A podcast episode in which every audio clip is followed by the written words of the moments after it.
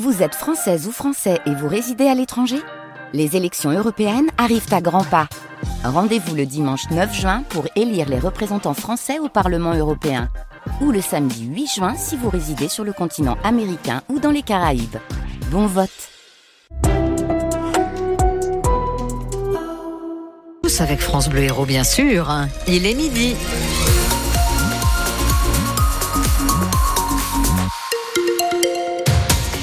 Le journal tout de suite avec Anne Pinxon du Sel et on commence par vos conditions de trafic plutôt bonnes. Alors les, les chaussées sont un petit peu humides, hein, soyez prudents, mais il n'y a pas de bouchons ni de gros ralentissements à vous signaler pour l'instant, que ce soit sur les grands axes ou les axes secondaires.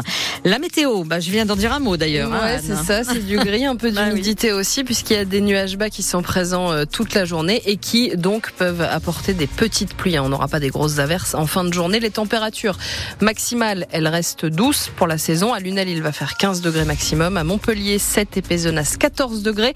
13 à Bédarieux, Gignac ou Clermont-Lérault. 12 à Saint-Chinian. 11 à Ganges et 8 au Quélard.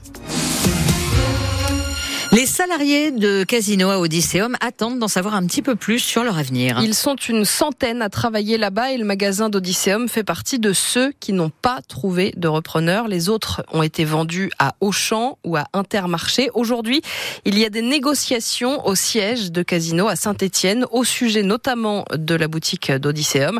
Adèle Chiron, il faut dire que tous les voyants ne sont pas ouverts hein, pour attirer un, éventuel repreneur euh, à Montpellier. À cause notamment du loyer trop cher du casino Odysseum, près de 2 millions d'euros par an selon un syndicaliste. Ce qui fait peur aussi aux repreneurs, c'est sa taille, 12 000 mètres carrés, alors que ce magasin ne déplace plus les foules. Depuis des années, le panier moyen des clients ne dépasse pas les 20 euros. Plus aucun caddie ne sort rempli, rajoute le syndicaliste. Lors de son ouverture en 2009, l'enseigne employait pourtant 600 salariés contre 100 aujourd'hui, dont 60 à temps plein.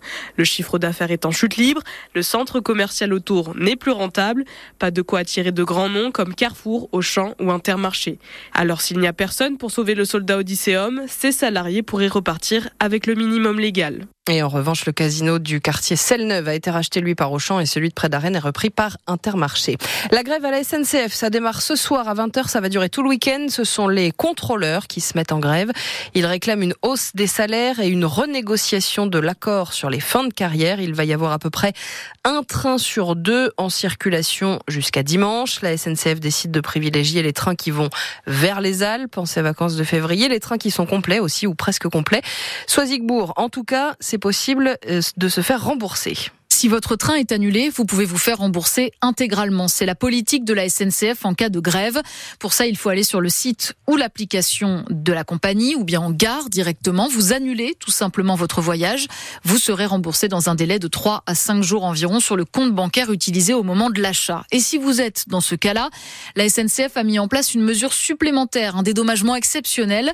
Votre prochain trajet en TGV ou en intercité à moitié prix, une réduction de 50% grâce à un code envoyé par la compagnie.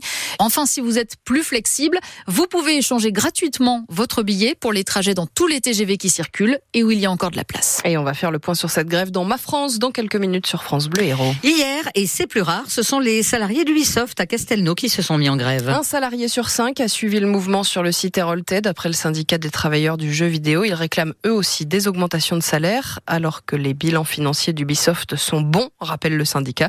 Les salariés ont repris le travail ce matin.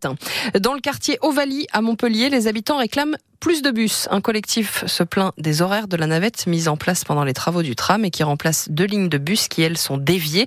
Cette navette, elle ne passe que toutes les 40 minutes depuis début janvier contre une fois toutes les demi-heures auparavant. Une pétition a été lancée sur Internet et a recueilli pour l'instant une centaine de signatures. La compagnie Transavia, compagnie aérienne, lance deux nouvelles destinations au départ de l'aéroport de Montpellier. C'est pour les vacances d'été.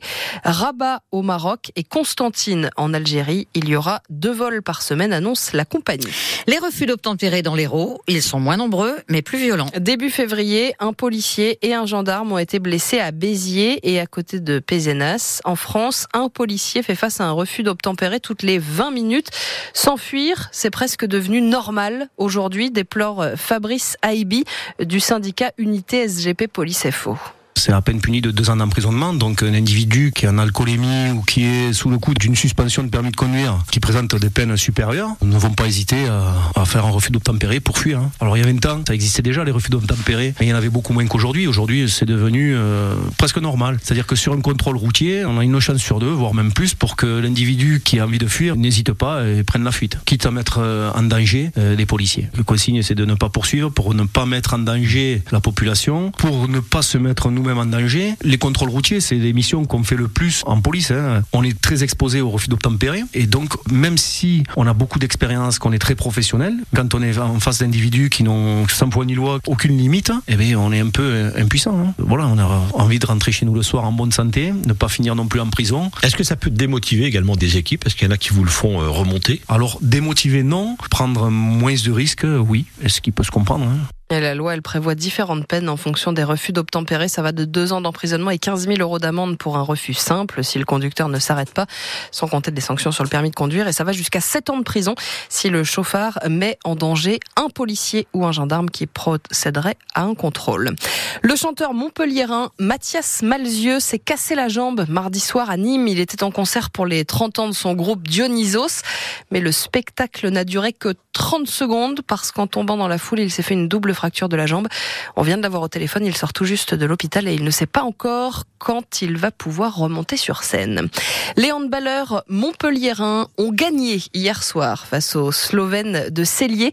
Une victoire 32 à 21. Ils sont toujours quatrième de la poule B pardon, en Ligue des Champions. Les huitièmes de finale se rapprochent donc pour eux de plus en plus. Le rugbyman Mohamed Awas, lui, pourrait bien revenir à Montpellier. L'an dernier, il est parti à Biarritz après sa condamnation parce qu'il avait frappé sa femme dans le polygone, mais il pourrait revenir dès la fin de la saison. D'après euh, ses proches, ce n'est pas encore fait, mais c'est quand même sur les rails. Et puis un soulagement au Montpellier Héros, au club de foot, l'attaquant international jordanien Moussa Tamari, qui était blessé, a passé des examens rassurants hier.